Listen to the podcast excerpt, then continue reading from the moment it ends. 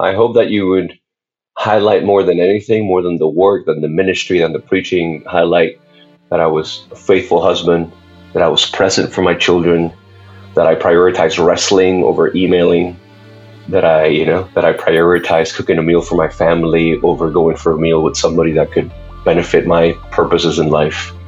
I would hope that the main thing that people would talk about was me as a father and as a husband. Hello, friends. Welcome to the Let's Give a Damn podcast, where we believe the most fulfilled life you could live is one full of giving damns. I'm your host, Nick Laparra, and I'm so pumped you're here with me today. You know how sometimes when bad things happen around the world and you say something about it on social media, you express concern or you raise some money, and then some troll comes along and says, if you care so much about that thing or those people, why don't you move there? Has that ever happened to you? It happens to me quite often. Well, my guest today did just that. Today, you'll get to hear my conversation with my friend Carlos Rodriguez, who moved this very week, this week, to Puerto Rico with his family so he can more proactively help the amazing, resilient people of Puerto Rico as they rebuild. If you follow him on social media, you'll see very quickly that he is an encourager someone who points to the bright spots in the world, and he clearly gives so many damns. In our conversation, we talk about his family, we talk about his faith, the t shirt he sent me last week. By the way, thanks, homie. We talk about happy sonship, we talk about the happy givers, and what he aims to accomplish by moving to Puerto Rico. Also, he wants you to visit. No, seriously, you'll hear more details in our chat but he clearly wants some of y'all to take him up on that offer. So let's get right into it, friends. Here's my conversation with the amazing, inspiring Carlos Rodriguez, aka Happy Sonship. Let's go.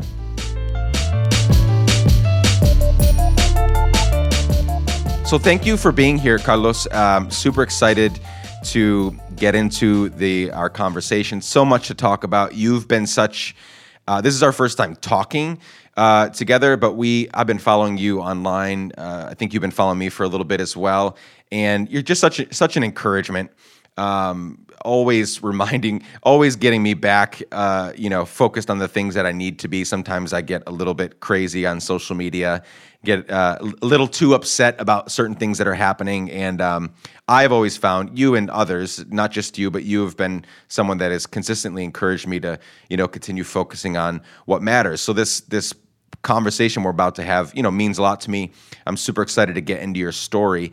Um, so we've got a lot of things to talk about. You're an author, you're a podcaster, you're a you know a business owner, lots of things. Before we get into all of that, let's hear some of your story. Tell me about the people, places, things that formed you, shaped you to become who you are today, because that'll give us, you know, some sense as to why you're even doing the things you're doing today. So go back as far as you want. What's your story? Yeah. So full name actually Carlos Alberto Rodriguez Ortiz Rivera Pagamburgo Pardo Garcia Caquias Nazario. Stop. Um, That's your real last name? That's my full name, brother. Pray for my father and my mother. do it do it again because people missed that. They weren't expecting it. They were probably expecting like maybe two middle names or two last names, which are very common. Bro, I've been married for 14 years to a gorgeous British wife. She's just the best, Catherine Rachel Roberts. And my wife still doesn't know my full name. oh my well, obviously. So do do it one more time. I'm gonna just just do it again. Carlos Alberto Rodríguez Sostre Ortiz Rivera Pagán Burgo Pardo García Caquias Nazario. That's my there full it is, name. folks. there, there, will never, I guarantee you, there will never be a podcast uh, interviewee ever again that will have a last name like that. So you just made, you just made Let's Give a Damn podcast history. um, okay, so there's there's your name. Now we don't have any more interview time. It's all done. That's it. No, uh, yeah. Tell us some of your story. Yeah, so I was born and raised in Puerto Rico, and honestly, that that's just my dad being who he is. Um, I was he was an abusive alcoholic that loved me hard, that gave me so much love and identity. So I had I had this kind of bipolar relationship with him because he's like, if he wasn't drunk, he's my absolute hero, and he's speaking life into me, and you know, he's just like, this is your name, and this is what each name means, and you know, like really get to know who you are. And then when he's drunk, he's just this abusive jerk that just, you know, I, I just want to get rid of.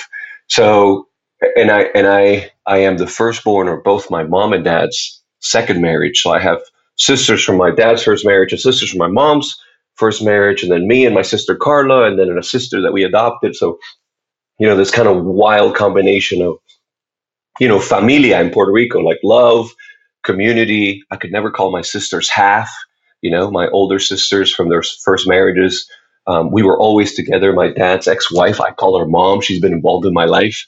My dad, my mom's ex-husband, he was involved in my life. So I grew up in this kind of weird, you know, like incredible dysfunction, and at the same time, this beauty of like doing family and brokenness, you know, and doing it well, even though things were really bad.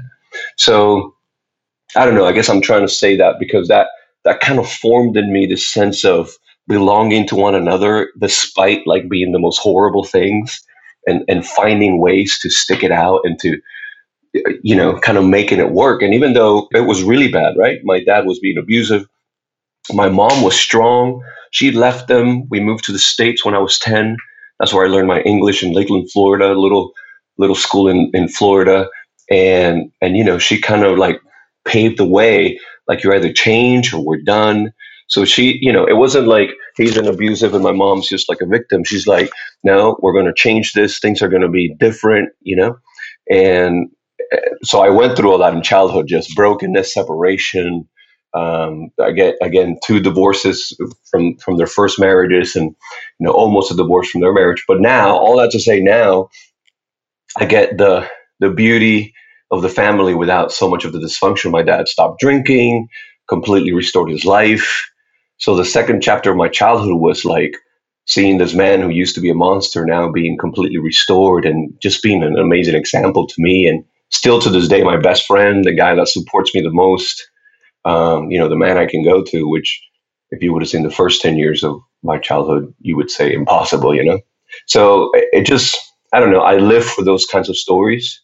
Um, and I live with that constant hope of transformation for anybody, even the worst of the worst, because I saw it with my own dad. Yeah, 100%. It's very clear, you know, having that context, which I didn't know, having that context, it is very clear why you are the way that you are today right even just observing you know somebody observes you for a couple days on social media or whatever or or even if they just go google you and research some of the, some of the way you know even your book title your podcast title your your nonprofit name you know like it is clear that this is someone when they get into the content it is someone who did not you know always have it good right mm-hmm. but came out on the other end stronger right yeah. which is i would never wish you know, it's one of those weird things about life. It's one of those weird things that uh, you know, it's is a mystery. I would never what you just shared with me, having a drunk, abusive father, all those things, kind of the you know, the the kind of broken family and kind of piecing it together. I wouldn't wish that on anybody.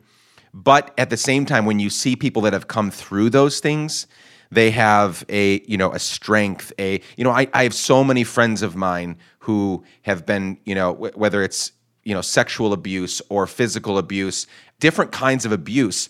Some people don't make it out so well and, and, and, we need to do a better job caring for them that's for sure. But the people that do you know get care and love and mentorship and people around them as they recover and heal they come out with exponentially more strength and grit and fortitude than people who you know have this peaceful childhood with two parents who never did this or that or the other um, and again, I don't like wish that on anybody, but I also know that's a reality of life. And I know that people typically, at least in my experience, have come out stronger. And so that's yeah, it really is bizarre how that happens. Exactly what you're saying. I don't like. I don't want to create that environment in my own home for my children. No, somehow, you know, kind of learn how to overcome.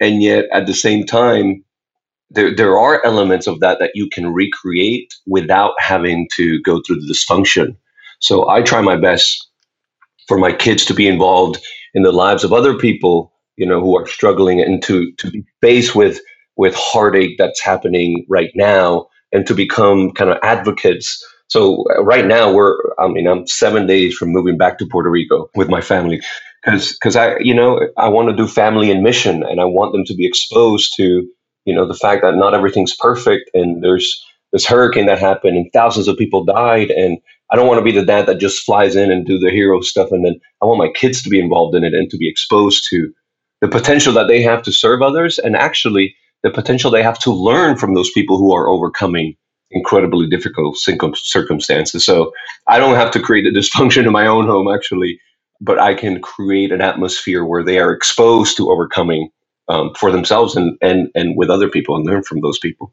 You took the words literally out of my mouth, in as as far as I'm obviously not going to put my like I want to love, you know, their mother well and love them well and take them on adventure. I want to do all of that stuff, right? And I they they I have apologized my kids are 4, 5 and 6. I've apologized to them literally hundreds maybe thousands of times at this point. So I want them to I want them to see the healthy environment. So I don't want to I don't want to recreate that just for the hell of it. But sure. I do want to put them in front of circumstances where we get to ask a lot of, you know, what questions and why questions and how questions about what's happening, right? We're so you're moving your you know family to Puerto Rico, which we're going to get into more here in a few minutes. My family and I we're hoping to move to New York City within a year or so. And one of the main reasons is I mean a lot of people I kind of like a good challenge and everybody's saying you can't raise your kids here, but also the, the the things that they're going to encounter on a daily basis, they're going to come home with handfuls of questions every day as they get off the train to and from school, and they're going to say, "What was that all about, Papa?" Right. Like, let's talk yeah. about that, and and we're they're going to see things, and we're going to be involved in things that they're going to they're going to get. I think your children, my children, hopefully, the prayer is that they will get some of that um, grit and that fortitude without having to go through those things within the safe walls of their home, right? That's right. Um, I believe so, it. I believe it. So let's talk. You're Puerto Rican and yeah. you are moving back to Puerto Rico right. uh, soon with your family. You said seven days, so we're a week away. Yeah. Why? I mean, you already gave us some insight into why, but you're taking them into a country, a, a, a what do you call it? Territory? Territory, right? It's a territory. It's an, we we like to say the island of Puerto Rico. The island of Puerto Rico. So you're taking them to this island that has been ravaged by um, hur- hurricanes and you know there have been what the count the death count is at 5000 nobody's really talking some people are talking about it but vastly no one's talking about it. They've been left you know kind of fend for themselves in a lot of ways and you are moving your family there. Why? Like beside like that that's not an easy uh, where do you live right now? So i'm in raleigh north carolina right now. Raleigh north carolina. My family my, most of my family live about an hour away from there um, oh, really? Know, near near in between Greensboro and Burlington. Oh, um, oh, excellent! So yeah, they, it's, it's a long story as to why they migrated there, but they're there for now. So I, I know that area super super well. Um, yeah. So yeah, it's a great area. Raleigh Durham, great area. It's one of the most desirable. It's literally on. All, if you look at where where should you move, where there's a lot of things yeah. happening and it's great to live. Raleigh Durham's on every list right now. Every time. So always. Why would you move them from there to Puerto Rico? Tell us tell us about what's besides putting your kids in front of situations where they're going to have to ask why, when, where, how questions and have to, you know, answer those questions. Like what's behind that? To make a really long story short, I moved to Raleigh to be part of a church planting team. Um, so I, I, you know, I got saved like that classic Salvation Billy Graham crusade in Puerto Rico back in 1995 as my family's kind of recovering from all their mess and we're kind of doing things differently. I have that very classic evangelical type of like walking up to the front, you know, and raising my hand and et cetera, et cetera. And I quickly got involved in church. And again, long story short, I ended up doing a school of ministry in Toronto, Canada, um, early 2000s, and kind of fell in love with, you know, the missions, being out, you know, different nations, being able to kind of share the story of Jesus and what does that look like today in different culture, different contexts, et cetera, et cetera. And that church that I went to a school, that's where I met my wife. She's from England. Um, we met in Toronto, got married in Puerto Rico, and then I was pastoring in Puerto Rico, um, working at a local church there. And then I moved to Raleigh to plant the church with a with a group of friends, and that went well. And I ended up being the lead pastor of that church, and the church was growing, and people were coming, and et cetera, et cetera, and you know, kind of found relative success um, and yet, when ministry was doing the best, I'm traveling, I'm speaking, I'm releasing a book, I'm doing book signings, and you know, I'm I'm, I'm being I'm being paid well to speak um, at different conferences and events. I ended up just being miserable, to be honest with you. Um, like Western Christianity wasn't cutting out for me. Um, just entertaining other Christians and really repeating the same stories they've heard before, and it, bizarrely falling into the traps of things that I was preaching against. So, for example, I was big on families first. You got to prioritize your family, but I'm saying that in Romania and Peru, while my wife is at home with our two little ones, and I'm not there, you know, and and I'm telling people we got to get out of the four walls. We got to help the world. We got to help the poor while speaking over and over again at big conferences, getting paid good money to not be to not be with anybody who had need. So, you know, I, I literally had a crisis of faith about five years ago. I was being I was without the alcohol and the abuse, I was falling into the same patterns my dad was on when he was younger. I wasn't like sleeping around with other women, but the church was kind of my, you know, my lover, uh, my on the side, and I was giving more time, priority, emotional energy to that. Um, and I, I, you know, I wasn't being abusive, but I was, I was threatening to be, and I was, you know, being a person at church different to what I was being at home, and I was being, I mean, I was just legitimately a jerk. Um, and so my wife and I had a kind of come to Jesus moment, if you want to say it like that. And we started getting counseling. I stopped being the pastor. Um, I did a year of just like marriage counseling. I'm going to focus on my family. I'm going to focus on, on you know, the things that are in me that need correction and work with my character as opposed to my audience and work on my on my inner life as opposed to you know what people see on the outer outer world. So all that happened, and I rediscovered that I really don't like being a pastor of a church in Northern Raleigh. Um, I really don't like just like coming up with a good 20 minute sermon so that I get good offerings. I really just like being out there with people. And, and so, anyways, I started a children's home in Peru. Um, I started doing like relief work, like after Harvey hit Houston, after Hurricane Maria hit Puerto Rico, taking teams there. That same audience that used to listen to me in sermons and preach and church started to kind of follow me into let's not just write about stuff or have opinions about stuff or preach about stuff. Let's actually do this stuff. And I just kind of fell in love again with my faith and understood that statement faith without works is dead. I really understand it now because when my faith is working, I feel alive. I really do. And I found the joy of it and I found the joy of doing it with others. And of course, as I'm doing like prison workshops, as I'm in Puerto Rico helping people right after the hurricane, as I'm doing all that stuff, I'm realizing I'm not I'm not even here as the savior. I'm here to learn from these people, um, to grow with them, to do life with them, to serve them where they're at at the moment. And actually, the Jesus I was trying to take to them, I was finding him already there. So fell in love with that and started to take people on that. And that's what I'm focusing my all my energy and attention to. So that's why we're moving to Puerto Rico. You know, there's a lot of different people listening to this. Um, you know, Christians, Muslims, Baha'i, people with no faith, and I've heard all the stories, right? And that what you just shared can and should resonate with everyone, right? This idea that if you receive good instructions, in this case from Jesus, and he says go do something, and you sit around and talk about it and philosophize about it and theorize about it, but you don't actually go do it, right? Jesus, Jesus is very clear.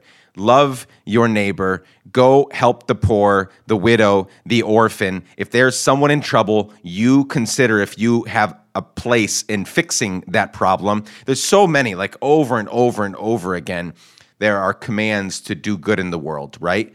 and, and Christians have historically been known as people that will do a really good job writing about it and talking about it and you know teaching about it, preaching about it. But then when it comes time to actually doing it, because at the end of the day, humans have this you know laziness about them that doesn't matter what you believe.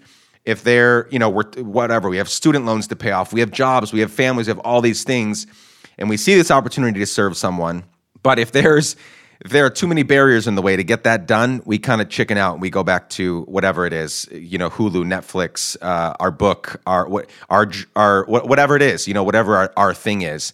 Um, and so that what you just shared, super. I mean, it's a really great, it's a really great story about you know you could have had everything. You could have had the life in turn, in, in, you know, and you still do have, you still have the life, right? I, I've, I think this is more the life than the other one, but you could have had the life in terms of like, you know, making a lot of money for very little not very little work, but not a ton of like physical exertion, right? Sure, and sure. you're you're choosing, hey, I've got to go out there and do it. I've got to be with the people. Um, so much so that you are moving your family to uh, Puerto Rico. Where, where, are you going to live when you're there? What's the kind of situation you're going into? What, what's the kind of work that you're going to be doing on a daily basis there? That's a good question. So we started, we were there three weeks after the hurricane. And of course, the main issues at the beginning were um, lack of clean water. So people started getting sick very quickly. They're drinking from the river. I mean, the people that were getting water from, you know, from like the system wasn't good. Um, so we started taking water filters and we're going all around to communities, to a lot of communities that we were actually the first people they saw since the hurricane happened. And we're talking three weeks, five weeks after the hurricane, uh, completely disconnected. I mean, there was no cell phone service. We had to drive to a town to try to find like police officers or even talk to the mayor of these small towns to try to find out where the most need was. And they're pointing us I mean, there's no GPS, there's no nothing. So that was the beginning. And then slowly but surely, things started to very slowly tr- normalize. But then, of course, there's thousands of people that have lost their homes. Um, it, it obviously, to Puerto Ricans and to a lot of people, non Puerto Ricans who were working in Puerto Rico after the hurricane, it was no surprise. I mean, the, the official number right now is 4,665 um, of deaths that happened as a consequence of the hurricane. I mean, I heard so many stories. It was obvious to me that it was in the thousands. Um, people that had heart attacks during the hurricane, people that couldn't get dialysis medication right after the hurricane, blood transfusions couldn't happen, accidents, um, people literally drowning, people that still haven't been found. Um, there's hundreds of people in the morgue right now that haven't been identified.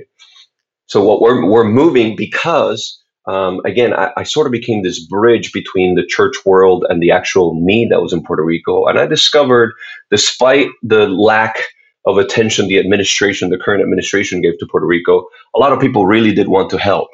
And for people that wanted to help, I was saying, well, I'm going. And this is what my nonprofit is doing. We were doing water filters first, took different teams from different um, church backgrounds, different denominations, believers, non believers, took them with me. We did trips to take water filters all over the island. And then now moving more into reconstruction, mostly for elderly family, elderly couples, and single moms that lost everything. Um, so rebuilding homes. I mean, they need a fridge, they need beds for their kids, anything that they need to kind of get them set up to overcome and to I mean, we're we're ten months since the hurricane now, and the hurricane season has started again. So a lot of people that still are struggling, they're not even close to being ready for the next. You know, hopefully it doesn't happen, but if it does happen, um, to get ready. So eh, welcoming teams. I'm going to be in Puerto Rico, kind of being a host. I have a team in Puerto Rico that's constantly identifying needs, individuals, communities, um, and then I have a ton of people that are saying, hey, how can we come? How can we serve? Can we do a week trip? Can we do a month? You know, can we send teams? Can we send money? And that way, I'm, I'm you know, it's a, kind of a joy to be that bridge between these two worlds and, and grateful for people's generosity to help in that.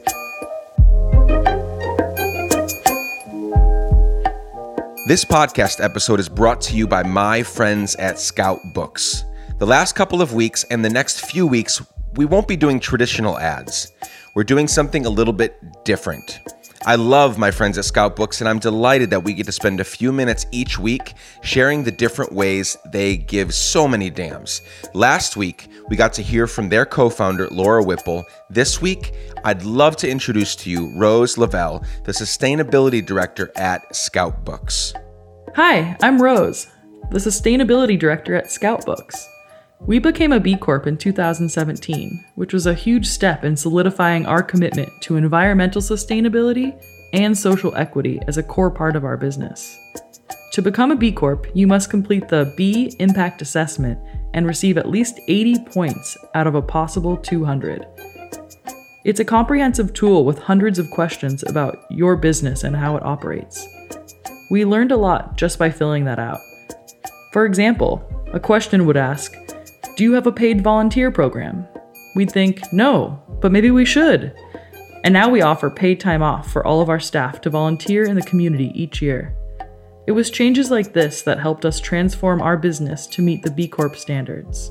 When we took the assessment for certification, we scored 102, where the medium score for businesses is 55 and the base requirement to be certified is 80. We were thrilled to have such a high score and to officially join the community of businesses working to solve society's most challenging problems. Remember, damn Givers, you can get 15% off your order at scoutbooks.com by using the code in all caps, give a damn. All caps, give a damn at checkout. More next week, but for now, back to the show. Let's continue my conversation with Carlos.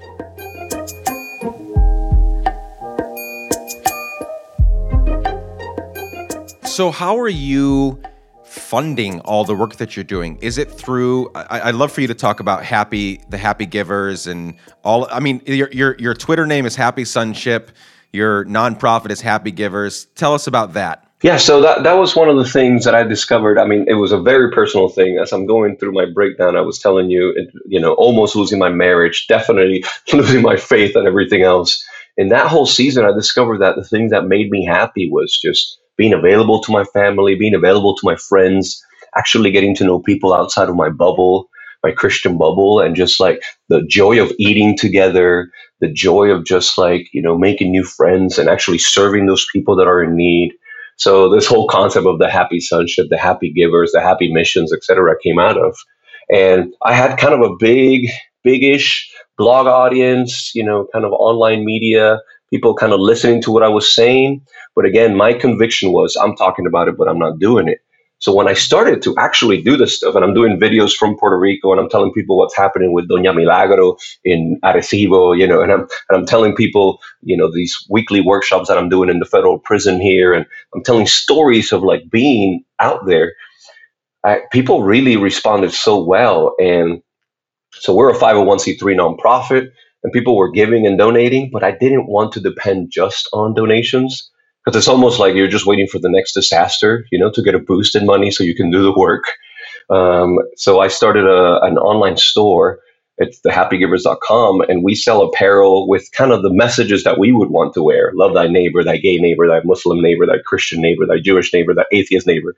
Um, those sell incredibly well, and different messages that I you know, without the label of the nonprofit, you buy it, you wear it, you love it, and 100% of the profits actually support all our work in Puerto Rico and Peru and Ethiopia.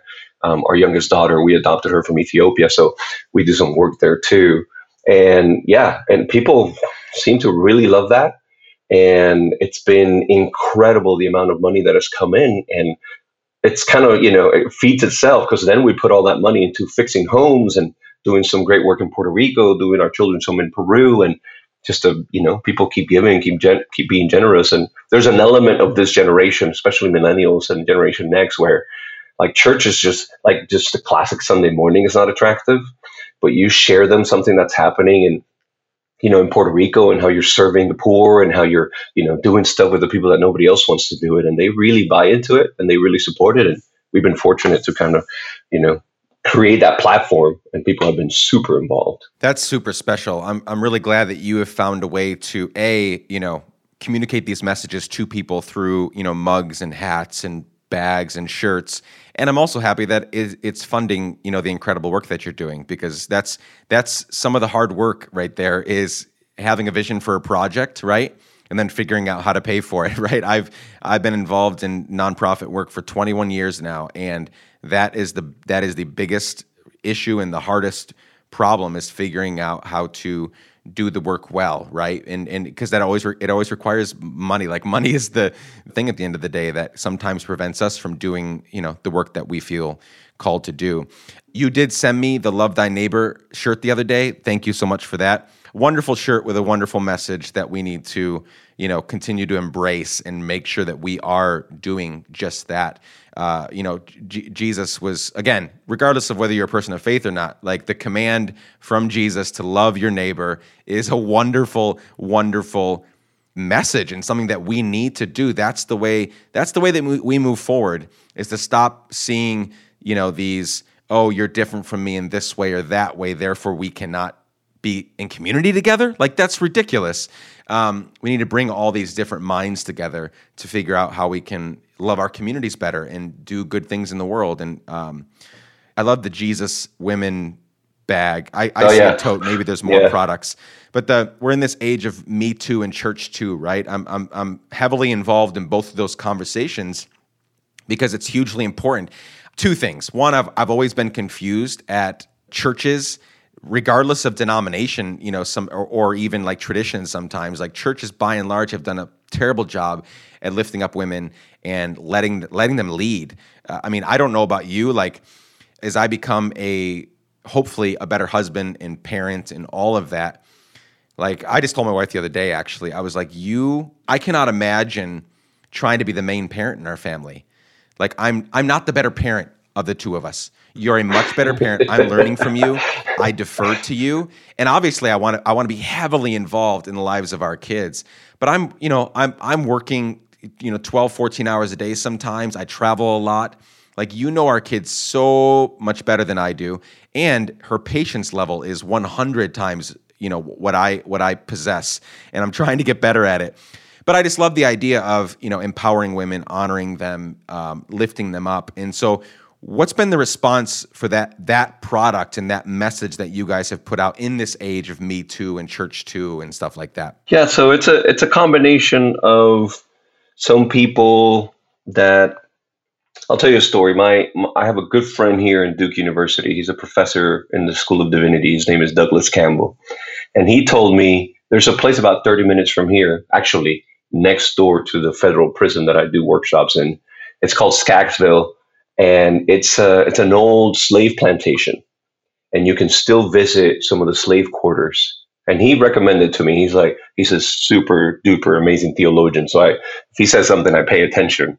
And he said, stand inside of one of the slave quarters, inside one of the rooms, and and read every single verse in the Bible that sounds positive towards slavery both Old Testament and New Testament. Read it in there and be aware that scripture, Bible can be used to oppress people. But if you're doing that, you're missing kind of like the whole purpose of it, right? You can find this one verse that maybe can imply that you can be oppressive to these people or those people. You can find the one scripture that kind of makes it sound like you can be, you know, a jerk to women, or you can be, you know, you can do X or Y or said. But if you read it, if you read the whole story in the context of God is love, and as you've been saying, like Jesus is inviting us to serve others, then we were just talking recently about the fact that the church has been good at preaching but not doing. I feel it's even worse than that. Unfortunately, we've been good at preaching like those small context things out of context, right? I wish we would be good at just preaching the love part. I mean, let's get to that first step and then we can move to the next one. Um, so I went there and I'm reading all these verses because they used to kind of force the slaves, hey, the gospel says this, the Bible says this. And we can use scripture to oppress, but then we're missing out really from the beauty of what the invitation, the ultimate invitation of love, of service, of choosing others above ourselves. So the Jesus women one, you know, it talks about Jesus learned from women, empowered women, and you can find story after story, which if you put yourself in the context, like incredible patriarchy, oppression to women, the Pharisees would, on purpose, pray out loud, Thank you, God, that you didn't make me a woman. You know, so women would hear that and they were never allowed into kind of the Holy of Holies. And Jesus is coming and he's touching them, he's praying with them, he's loving them, he's inviting them to his inner circle, he's empowering them.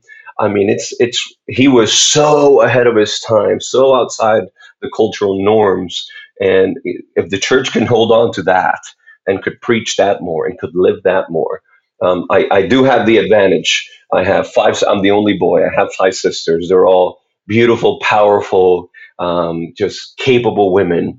And, and in Puerto Rico, there's an element of the two biggest churches in Puerto Rico are actually female led.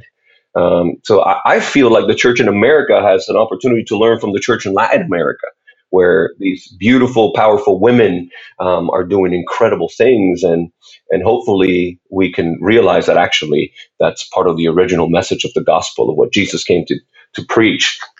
It used to be this way, um, and I love that statement Jesus said so many times. You've heard it said. You've heard it said. You can come up with. You've heard it said for all sorts of. You've you've heard it said you can oppress these people. You've heard it said that this is bad. You've heard it said that you can do that. What I tell you, you know, love others as you love yourself. But I tell you, don't rule, serve. But I tell you, the last shall be first. But I tell you.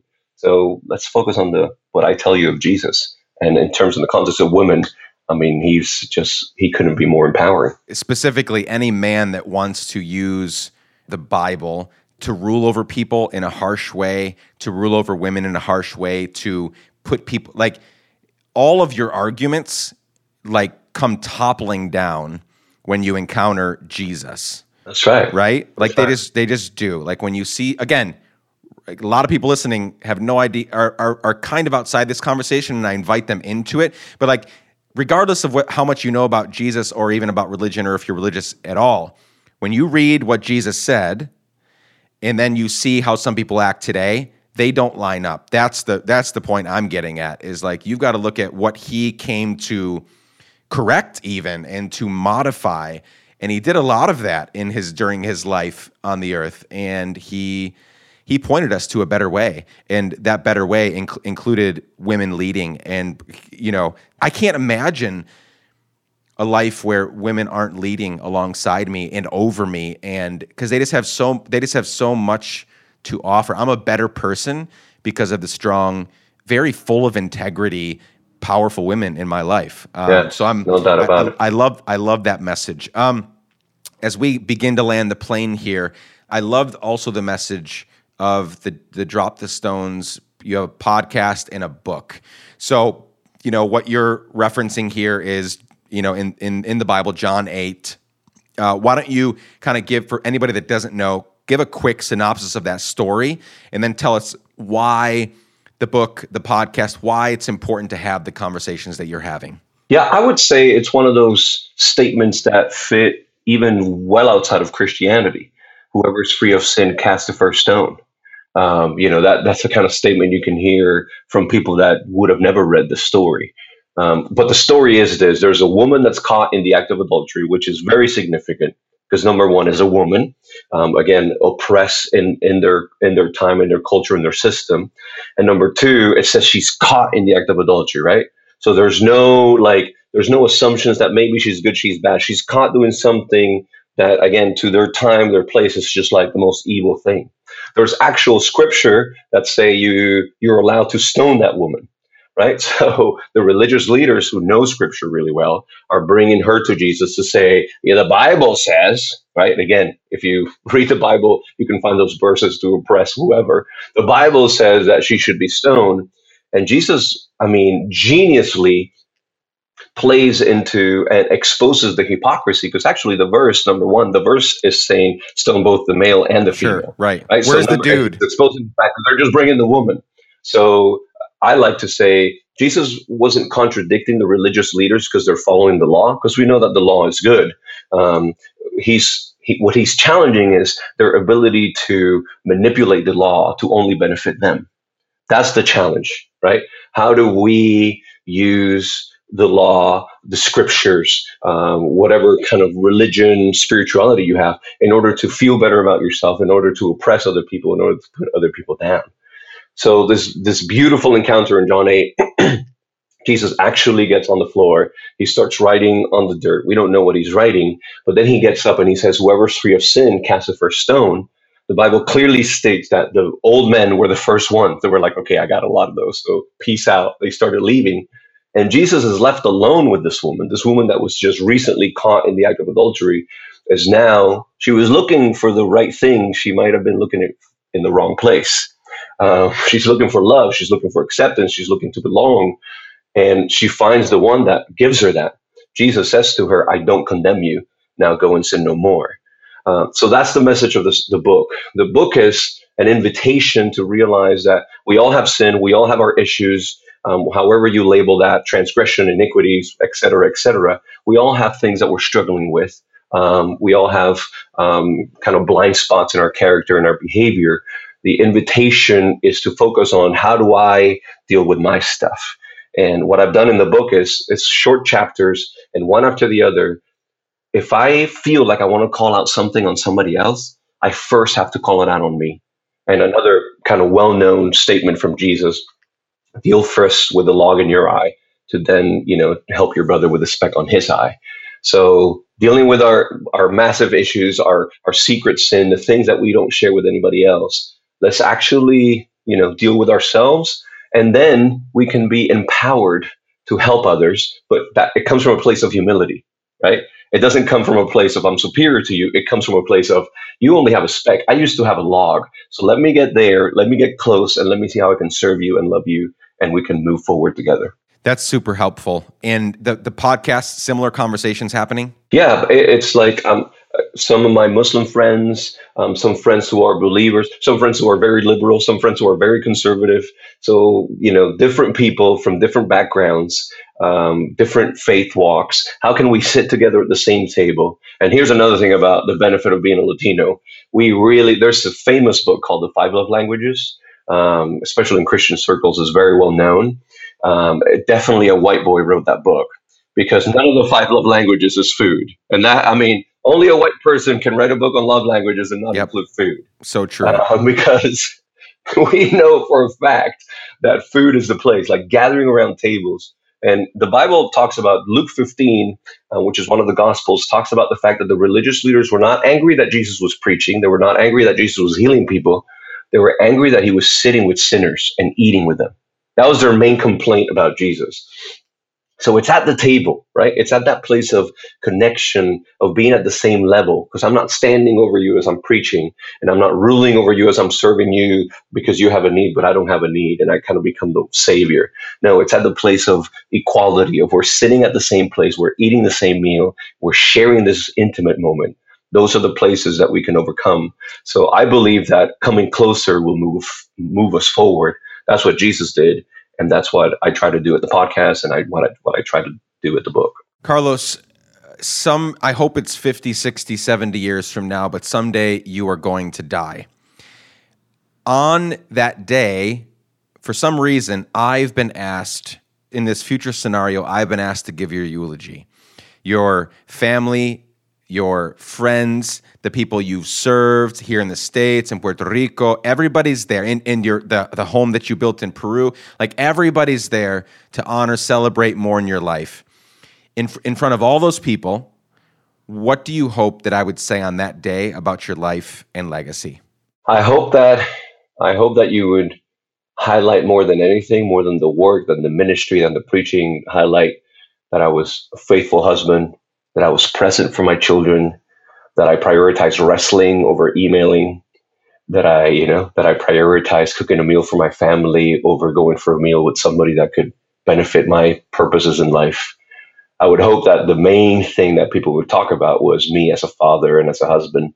And then from that place, as a family, we did really good mission and we did really good work around the world. And, you know, we, we started multiple children's homes that weren't like again it wasn't like oh pity on those on those kids but it actually let's do family with them. The same way that you talk positively about me as a husband as a father you can talk about me as a as a father to others that didn't have fathers and as a friend to others that you know didn't have friends and as an example of jesus to those that thought that jesus was the wrong thing. So hopefully family first and then as a family together making sure that you know we're inviting as many people to that table of love and community. I love it. That's a great legacy in life, man. I hope. Uh, I think you're well on your way doing that. Keep up uh, the good work. Is there anything that I haven't asked you that you hoped I would? I do want people to know that the reason I'm moving to Puerto Rico again is to be a host. Um, for anybody that's listening and you've been thinking, how can I help in Puerto Rico? How can I be involved? Email me, carlos at happysonship.com. And Happy Sonship the word sonship is kind of Christianese, so sorry about that. Uh, but sonship, S O N ship. Um, so happy son, Carlos at happysonship.com. I am again open arms um, from whatever background, whatever style, whatever belief you have. If you want to help the people of Puerto Rico, I am moving to Puerto Rico to be a host to people that want to come, want to love, want to serve. Um, and then we'll do some surfing too, and we'll do some rice and beans and mojitos. Um, that's all part of that's all part of doing mission together. Because if there's something that Puerto Rico is like, we don't want you just to come and feel sorry for us. We want you to come and dance with us. Yeah, it's a beautiful place. Yeah, and it is a beautiful place. So well, I will be I will be taking you up on that for sure. Come on, one hundred percent. And I hope that some others, Carlos at happysonship.com. Um, is there anything else? That was my next question. So you you got me there. Is there anything else that you want them to go look for? Anything that you really want them to go check out as we wrap up here? Email me if you want to come to Puerto Rico. And if there's any way that you want to support us, then, you know, get something nice at thehappygivers.com. That's T H E Happy Givers with an S at the end, thehappygivers.com. That's our store. And again, we, we, we really believe in creativity and being entrepreneurs, not just kind of depending on a donation here or there, but actually you getting something um, from you know from supporting the work that we're doing. So thehappygivers.com is a place to go. Carlos, this has been fantastic. Thank you for sharing your story, your work, your life, your family with us. Keep up the good work, and uh, we'll be in touch very soon. You too, brother. Thank you for this.